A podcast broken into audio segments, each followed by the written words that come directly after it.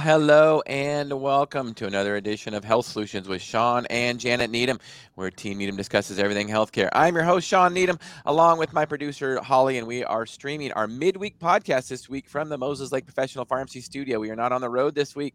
Well, we are, but we're just still here too. So uh, it's wonderful to be here in our studio. And today, you don't want to miss out. We have Dr. Kelsey Smith um, back on our podcast. We had her on, oh, six, seven, eight months ago or so um, before she was opening up her direct primary care practice. As you guys know, we promote a lot of direct primary care practices here all over the nation. And she's going to explain a little bit what direct primary care is, but it is a growing movement and it is a very, very affordable non insurance based movement.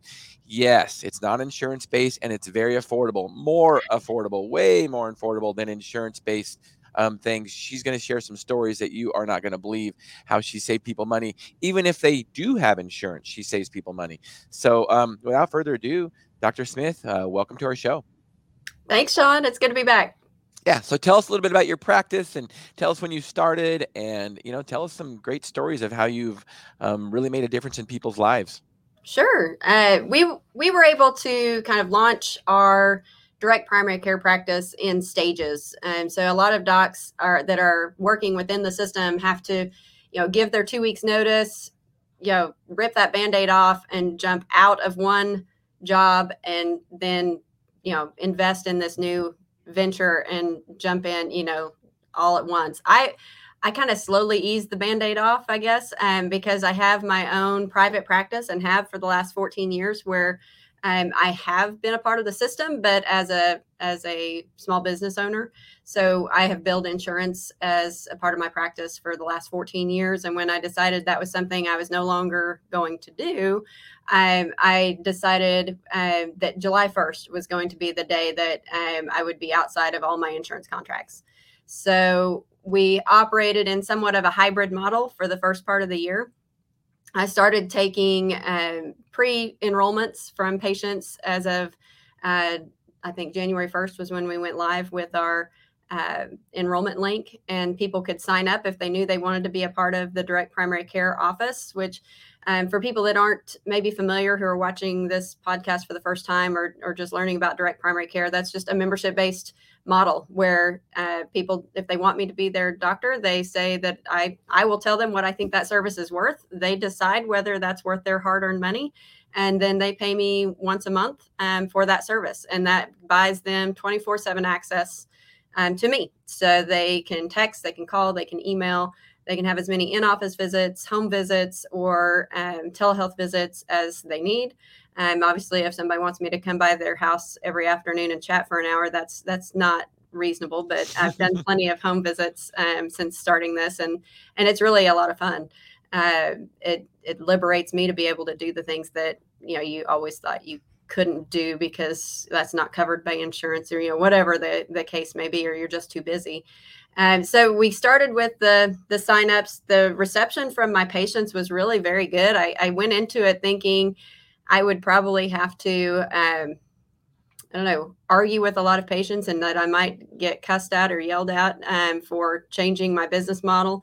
But um, people were very understanding, even those that didn't feel like the direct primary care model was for them, that they didn't want to pay a monthly membership fee. Uh, could understand why I would be making a change because I think everybody understands the shortcomings of our healthcare system. And so, even those that uh, patients that you know, I was surprised might tell me they would rather go see somebody else, even after I felt like we'd developed a relationship over the last 14 years. Uh, even though that was a little bit difficult to hear, there there was never any harsh harsh words or harsh feelings, it, and that was that was a surprise. So that was nice that everybody at least understood the underlying motivation for the change and they didn't they didn't see it as a way that i was trying to gouge them for more money um, i think partly in the way we presented it to them that this was something that we needed to do to for our sanity and to help feel like we were delivering an honest product so uh, what was if, if you just just uh, back up just a little bit what sure. was the motivation for the change why did you want to change we we have always been a full service family practice clinic. And um, like I've said before, we have several doctors here in the office. Um, Stillwater Family Care was the name of my fee for service practice, and with that, we have we had four family practice doctors and a pediatrician. We had delivered babies and done inpatient hospital care for our patients, as well as a busy clinic schedule. So, uh, I would deliver in a busy year close to 90 ba- babies in a year. I would have you know hospitalizations on top of that, and then approximately 25 patients per day in the office. When my partners and I decided that we were maybe getting too old for you know middle of the night deliveries and they they weren't interested in continuing to doing in doing obstetrics and even if i really wanted to continue doing it i couldn't do it without the help of my partners to cover call um, so their their solution to that change where okay well we're no longer going to be delivering babies. They weren't planning to go to the hospital anymore. So their their plan to substitute for that lost revenue was well we'll just have to run faster on the hamster wheel. You know i remember my um, office manager came in and she said okay well if you guys want to maintain the same level of collections from insurances and things like that then she said you'll just have to uh, make room in your schedule for between six and eight new patients every day. And I mean, I, even telling that story, I mean, I start to have a little bit of chest tightness and, you know, shortness of breath just thinking about, okay, where am I going to find the room to put six to eight more patients on my schedule per day? I, I mean, I, I've always been a little bit of the slower doctor in the office at um, 25 patients per day. Uh, my partners will easily see between 30 and 40 in a day. Uh, and I just never felt like I could give people the time that they deserve. Maybe I just take a little longer to process things mentally. I don't know, but I, it helps me to put the picture together if I can spend a little bit more time with people. And I think people deserve that. So I had been looking at direct primary care as an option for a long time. And when we decided we were making a change as a group, to no longer deliver babies and that they were just going to, you know, double down on their efforts to see more patients in the clinic. I said, you know what? That's great, but I can't I can't do that any longer. I can't just continue to run faster. Um, I'm going to have to figure out a way. You know, everybody always says work smarter, not harder. Yeah. And as doctors, we're not very good at that. We just keep working harder. Um, so this was one solution for my own lifestyle that I thought was a way I could provide the quality of care I wanted to and be able to adjust my lifestyle so that I wasn't doing charts until midnight. That's one thing my 12 year old son asked me um, when I started this. He said, Mom, once you're in direct primary care, are you going to have to be doing charts all the time at home? Because on the weekends and at night, that's what we would do. You know, you, you see the patient, you get them in and out the door, do the bare minimum that you need to to take care of them. But that doesn't complete the the job. You have to do so much documentation for insurance that's not related to patient care that i was spending hours a night um, and even on the weekends to to stay caught up on that documentation. And anybody that's in a fee for service practice will tell you that's the worst part of the job. Yeah i don't think any physician ever talks good about that part. And mm. And you know, I think uh, because of your change, I think uh, patients probably appreciate that because patients don't want to be working. They don't want to be seen by a burnout doctor. It's right. not very fun for them. So, can you explain? Has that changed at all? Can has your attitude changed? Has your patient's attitude changed because of this? It has, and that's what's it's really kind of interesting. I mean, um, even the staff here in the office uh, i'm not utilizing my the the overall office staff as much. I kept my medical assistant and i'm still paying my portion of our office manager but we take our own phone calls at my desk and my medical assistant's desk. We don't really utilize the services of the front office staff anymore. I don't use the in-house biller anymore. And so i'm trying to reduce my costs that way but you know we, we still work in the same office space as all those people and they have commented that um, I'm a lot more pleasant to be around and not nearly as scary as um, I came across as in the past. I think because of being so harried and, you know, stressed and burnt out, like you say, I mean, that rubs off on the people that are around you. And um, I even just had a random social media post um, recently, and a friend texted me and she said, You know, I could just tell from your picture, she said, You, you just seem so at peace. She said, I don't know what you're doing. She said, but you look so happy. And and I have I have been. It's been really great. And patients, interestingly, uh, because they're getting more time, I think, with me, they assume that that translates to less time for me. Um, and it's a it's a total win-win situation because even though they're getting more of my time my family's getting more of my time too. And it seems like an impossibility. But I actually had a patient this morning say, you know, I love this new setup that you have, but I worry about you. She's like, how are you ever going to find time for yourself if you're if you're giving us so much time individually? That's so far from the truth, you know, because um, you interviewed um, Dr. Keith Smith re- recently, and he talked about how um, in a free market medical enterprise that the best situation is when you can enter into a business agreement where it is a mutually beneficial transaction. And that's exactly what I've found this to be. I mean, it's mutually beneficial to me and not necessarily in a monetary way, but in a, a lifestyle and the way that I can practice medicine. And it's mutually beneficial to my patients so that they get the time they need and the attention they deserve. Well, can you back up a little bit and talk about how I think a lot of direct primary care doc eh, people that are eh, family practice doctors that are thinking about the direct primary care model, um, kind of on the same subject we're talking about, they're like, wait a minute. 24 7 access to me and my cell phone. There's no way I could handle that.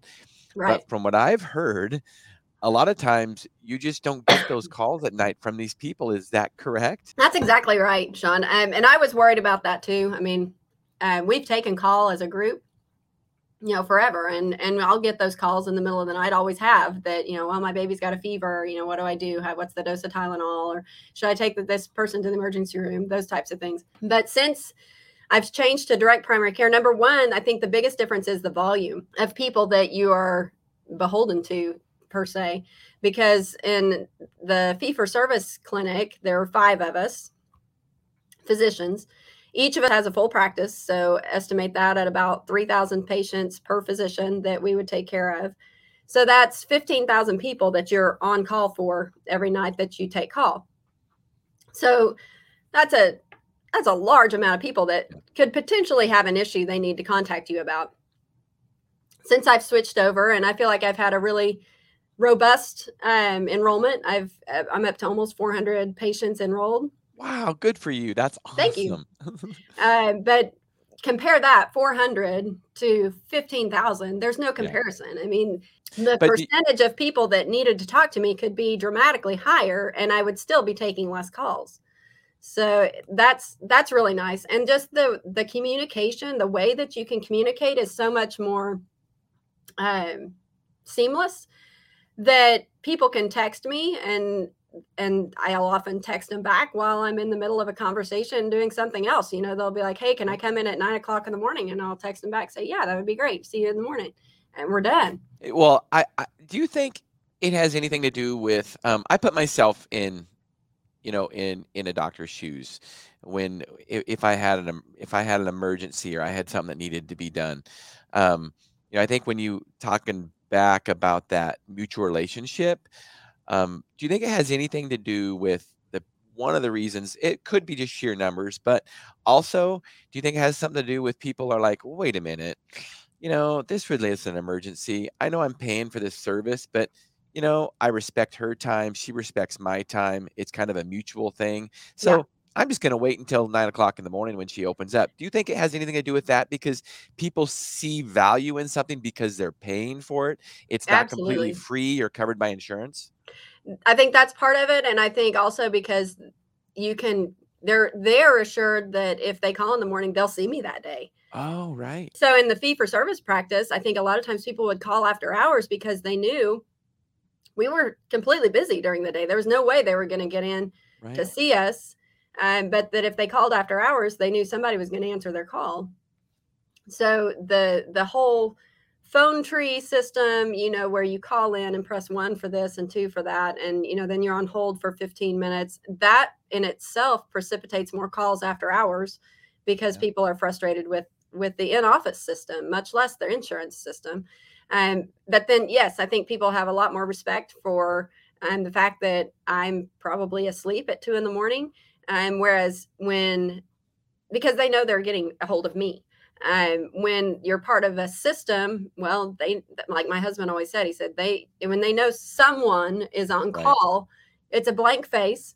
Yep. They don't know who that person is, but they know that somebody somewhere is on call 24 7. And he said, you know, in their mind, in that system, they just think somebody's sitting there with bated breath, you know, waiting to answer their call, you know, with nothing else to do. Well, if I don't call, they don't even have anything to do. And they they were getting paid to be on call tonight, you know.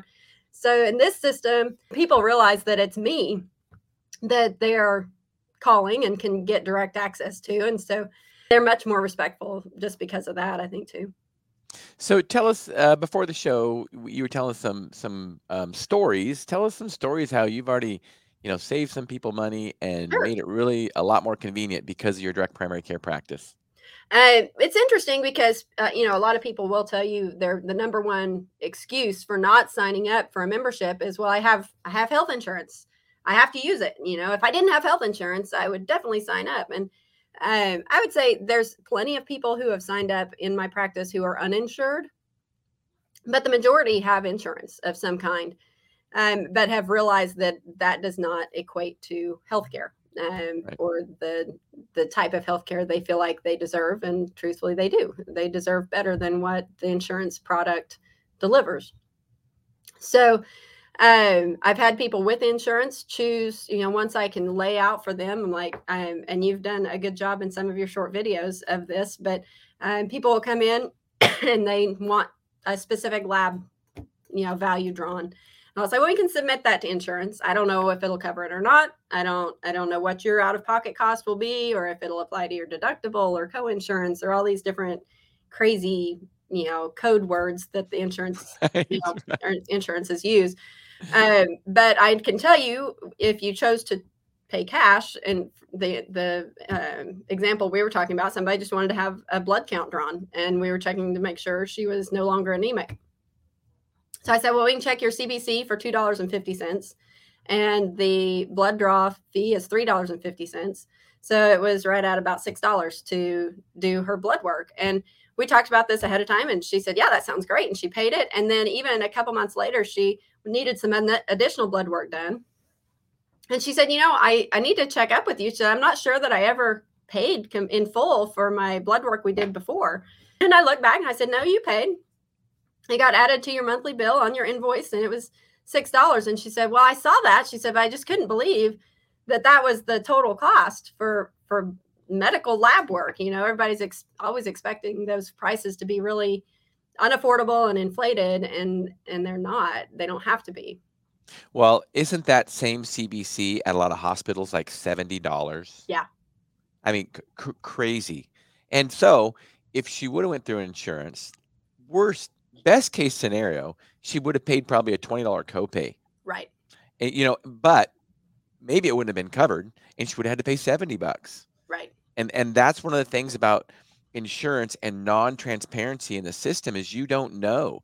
So you're so much better off for routine stuff like labs and doctor services to pay up front and pay cash because then there's no surprises six Right. months later when you get a bill for you know a few hundred dollars. I mean, so kudos to you for doing that. yeah it, i mean awesome. it's it's really um I don't know, rewarding to to see that um, look of surprise on people's faces when you can tell them that that they're paying so little for the things that we can get them a, a cash price for, whether that be imaging or medications or lab. All of that is is really great. Um, for the people that don't have insurance, obviously, I always talk to them about the ways they can get some major medical like backup, but some people just really aren't able to do that, and so just having a direct primary care membership in general gives them access to quality healthcare that they didn't have before. Uh, and I, I, do have some people in in my practice that um, are hardworking hardworking folks that just haven't been able to afford any type of insurance. Um, and and there have been some dramatic um, savings there, and and really maybe not so much savings as just the ability to have care that they might have gone without before they did Right. go without and the the instance we were talking about before the show is a lady that works as a housekeeper, known she had rheumatoid arthritis for years, but she hasn't been able to afford any medication specific for rheumatoid arthritis um, ever. And so she's just treated her uh, inflammatory arthritis with over the counter anti inflammatories like ibuprofen or Aleve, um, which is, I mean, if, if you were to propose that as a treatment plan for someone with rheumatoid arthritis, I think I could very well be accused of malpractice. I mean, that's that's not adequate care for someone with such a potentially debilitating disease. And um, so I talked with her about whether someone had ever offered her methotrexate, and she had not. We did the basic lab work to make sure she was a candidate for that. Um, and at a very minimal price, we can continue to check that lab work to make sure she's not having any um, side effects from the medication. And we're able to procure some methotrexate for her from a wholesale pharmacy and dispense that to her at a minimal cost. I think it cost her about $35 for a three month supply of methotrexate. Um, and she was um, ecstatic um, that she had something that was actually helping her um, her joint pain for once. Um, and she's a, you know she has a manual job, so to be able to continue to provide for her family, you know, this is something that not only gives her relief from symptoms, but allows her to continue to hold down a job. Right. Uh, and then that same patient um, developed a a GI virus and just gastroenteritis um, with stomach flu type symptoms, nausea and vomiting. She couldn't keep anything down. She was dehydrated, and her family contacted me on Memorial Day and asked, um, you know, what they should do. And um, even, you know, for the the rote response for somebody that's in the system um, would be, well, you should go to urgent care or the emergency room because that's the facilities that are available after hours or on holidays. Um, but I happen to be in town. She's a paying customer of mine. And I was happy to meet her at the office and see what I could do. Um, and so for her monthly membership fee, which my fees are set, she pays $85 a month. Um, I met her at the office. I have supplies for IV fluids and um, it, it allows me to practice medicine like a doctor again. So right. I was able to um, get her IV started myself. I didn't have anybody, you know, staff was there. Yes. So it was just me and my patient. It's just like, you know, the the way things used to be. The old the, days. With right? the doctor and a patient together and the doctor not just sitting in a um, in the ivory tower, but actually doing the work themselves sometimes. And that's rewarding too to to get that IV stick on the first try is really um, kind of a thrill because it's not something you have done in forever. You know, this hands-on medicine, um, and gave her um, think I ended up giving her two liters of fluid and a shot of Phenergan and sent her out the door, you know, feeling much better and saved her a emergency room visit and had she continued to avoid care because of the potential cost she could have ended up in the hospital you know if she'd gotten too dehydrated and potentially been in you know even renal failure or who knows what that would have eventually you know cost her tens of thousands if she'd ended up in the hospital. Um, so that that was really rewarding as well. Um, a similar case is a man that um, he works construction and doesn't have insurance, but he's a very um, uncontrolled diabetic and has been for years. And he had insurance at one point. Um, his daughter said that he had insurance. He came to see a doctor who put him on some um, brand name medicines for diabetes. Very good medicines, but even with insurance, the the cost was too high for him to afford. And so she said he told her that um, the reason I got insurance was to help pay for medicines. And if I still can't afford my medicine when I have insurance, there's no reason to pay for this insurance. So he let his insurance go stopped the medicines that he couldn't afford. And so then, his, of course, his diabetes just got worse. Um, I met him because he had been in the hospital with COVID. And once he got home, his family reached out to me and said, he, he's a mess. You know, he's still on oxygen from being in the hospital with COVID. His blood sugars are 300. Um, we just don't know if, you know, he's on death's door you know that something is going to get this right. guy and he's he's not that old i mean he's in his 40s so wow. i was like you know we need to help this guy um and so was able to get him generic medications for his diabetes um, and you know make sure he was taken care of with his post-COVID type sy- symptoms, um, so that his his oxygen that he needed that he could continue to have, um, and then was able to do lab work and things like that. I saw him back recently, um, and even with the a good combination of cheap oral medications, his sugars are still um, not at goal. They're much better, but not at goal. So um, I was able to dispense him some uh, samples of insulin, um, which is still hard to get cheaply at a cash price. But um, thankfully, I have good relationships with some of the um, pharmaceutical vendors and, and could dispense him a couple months supply of insulin to get started on.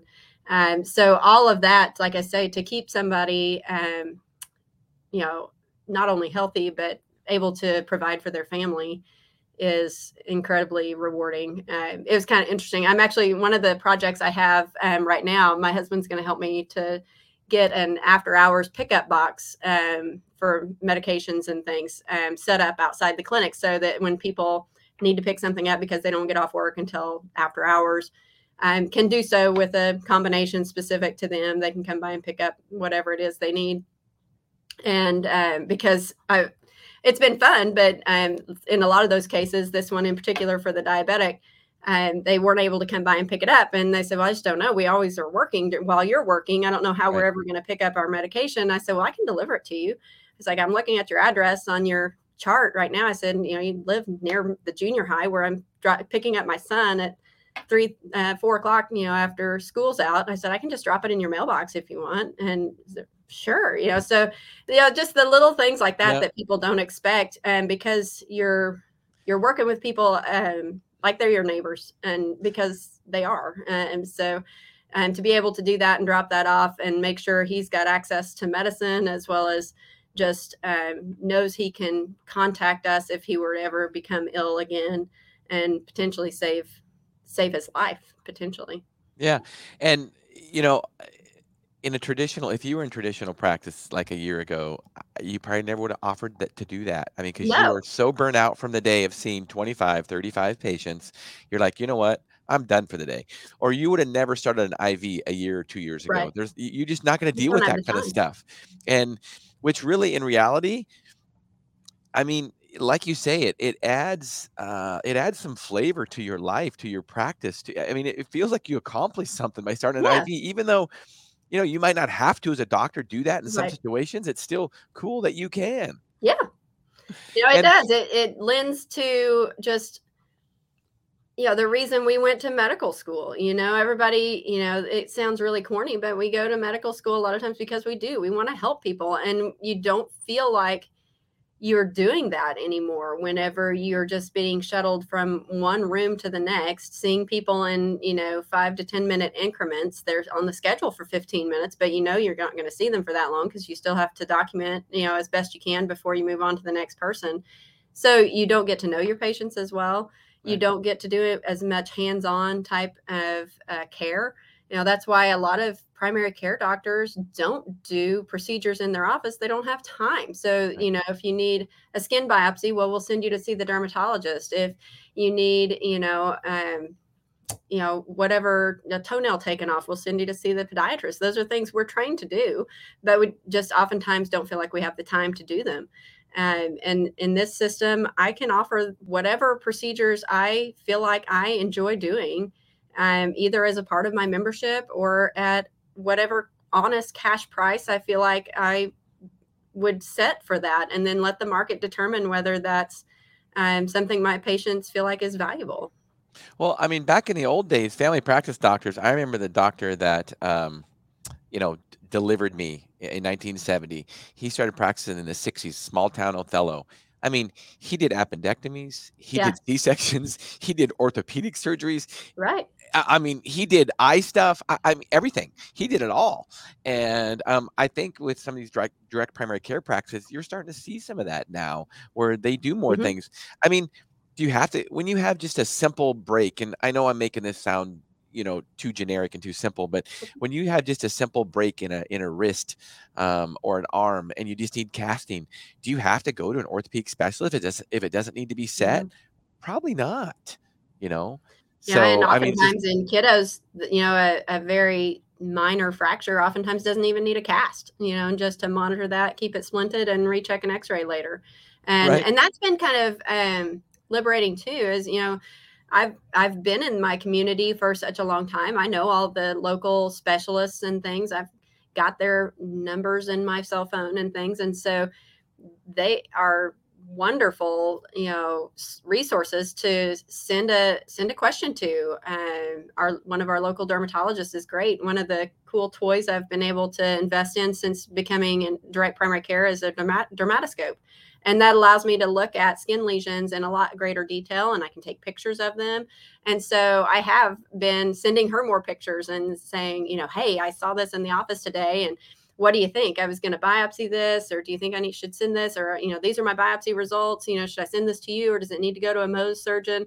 So it, it allows me to to interact with my colleagues more. Um, whereas before, you know, you might say, well, just you tell the office staff, you know, forward these records to so and so, but you never have that collegial interaction. And and I've been able to to do that more. You know, I have the time to reach out on patients' behalf to their specialists and things. So it's it's it's rewarding in a lot of ways I didn't anticipate, um, as well as the ways that I had hoped. So I, I couldn't be happier.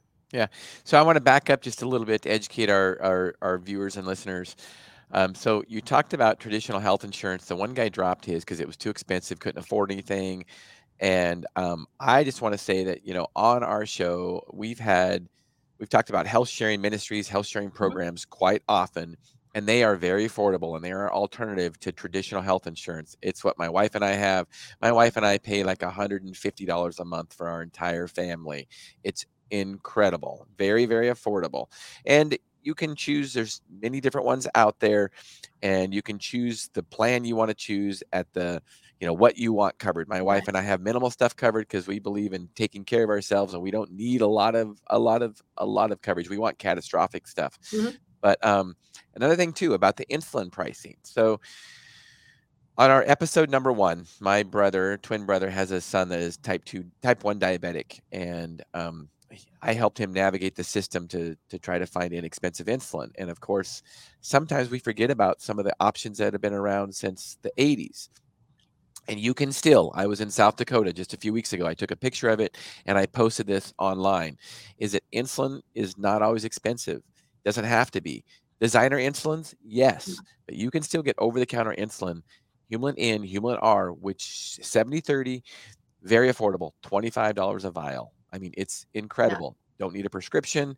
And I know we could debate this for another day, but um, you know, I know the designer insulins last longer and maybe work quicker, but the reality of it is, is those other insulins worked for years, and sure as a diabetic, especially type 2 diabetic, you have to watch your diet anyway. That's the oh, most sure. important part. So um, there is ways to get affordable insulin.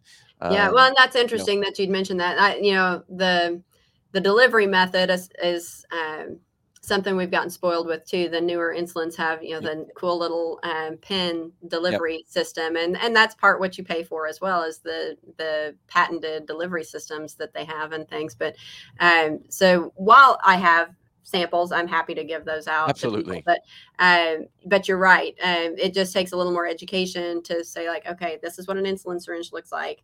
This is how you know what your dose is. You're actually going to pull up your own dose rather than click the the pin. Right. Um, and I, I don't think we give people enough credit that they can figure that kind of stuff out. People figured it out for a long time. I agree. Um, right. But, but it but it, it just takes a little bit more education to yeah, to figure absolutely. that out. So I think you got a couple more stories. You got a lawnmower story involved where you saved a guy at a hospital visit, right? Yeah, um, that's one. The, the, like I said, the communication part is so key. You know, you never know what people are going to send me um, by text. You know, I got a picture of this guy's thumb.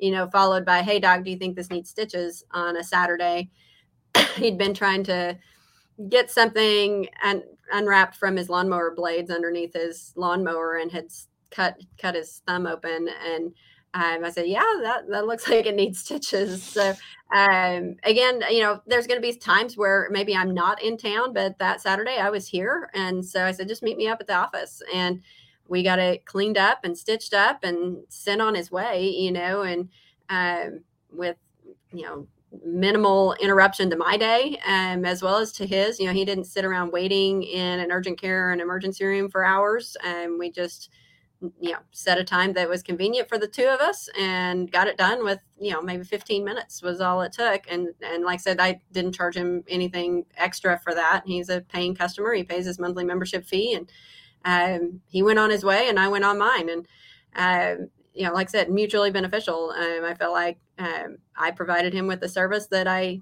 told him I, I would. It was, you know, it's always a little bit fun to to do a procedure like that. Right. It didn't interrupt my weekend um, significantly, and um, saved him a lot of money, you know, from and time, you know, so that and he, you know, I think a lot of that too is there's a lot of trust that um, people place in you as their primary care doctor so just the fact that I was the one placing the stitches, I think gives people a lot of reassurance rather than walking in and not not knowing who they're going to see. You know, is is right. this person a doctor? Um, yeah. right. Who who is this person um, that might be placing their stitches? And that way, um, my patients always know that um, you know we we have that relationship and that trust, and that that helps as well.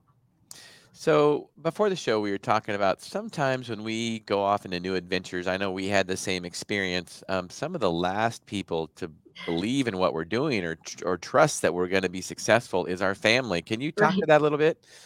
Well, um, you know, my mom, she may watch this. I don't know. We'll find out. But um, her comment at one point along this venture was that she wasn't sure if there were enough independently wealthy um, people in my neck of the woods to make this venture work.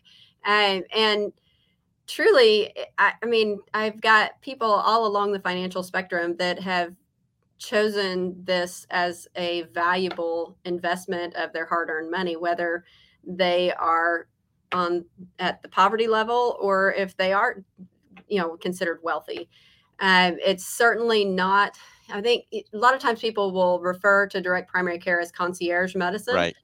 And in a way it is because you're offering um, your services at a cash price, but we are not trying to pre-select for the very um, wealthy or you know a you know a CEO type practice where you know you have all these um, executives come in for their you know high price physicals or you know pay you an exorbitant amount to be on retainer for them.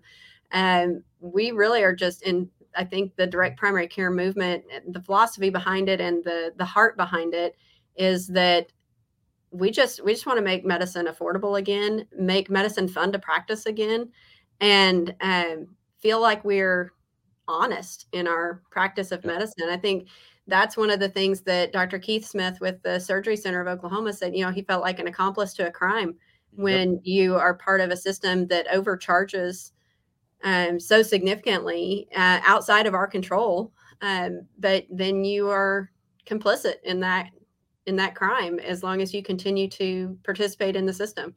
And that that's been wonderful. I mean if people don't think that my services are worth the price that i set then that's fine. You can, it's great right.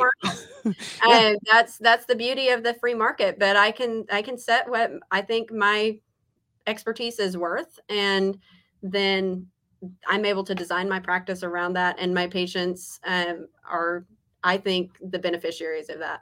Absolutely. And you know, I think one of the things is is that you know, you talked earlier on in the show about it being mutually beneficial for you and the patient. That's how a free market exchange works. But I will say this with a lot of uh, doctors that have went into um, primary care, went into direct primary care, it was either they got out of medicine or they did something like you're doing. And right. thank goodness that they're doing something like you're doing because a lot of good doctors have left and you know more have left more good doctors have left medicine than went into direct primary care because it is such a racket and they just can't do it anymore. So you know kudos to the doctors like you that are doing this so you can still take care of you can still take care of people and and and they can have good doctors. Yeah.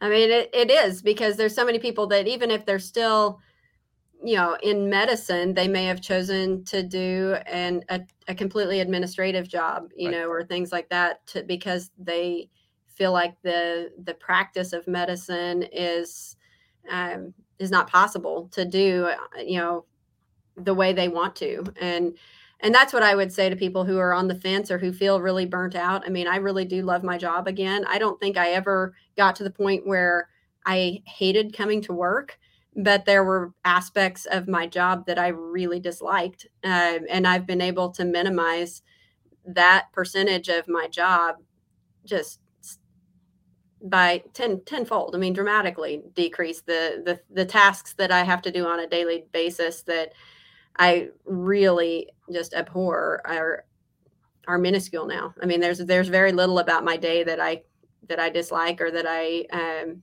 you know uh, don't look forward to i mean I, I look forward to coming to work again yeah. Well, I love it. And, you know, I'm going to have to go back and watch our uh, episode from a few months ago. Sure. But um, I can honestly tell, Dr. Smith, that you do look and talk different than you did before you started this practice. I'm serious. You just seem so vibrant, so happy, um, so calm. And right. I, I, I love it. I love it. So I, it's obviously that you have a passion for what you're doing and, and you're enjoying it. So, so thank you Absolutely. so much. So, as we wrap this podcast up, um, how do people get a hold of you if they have questions about direct primary care?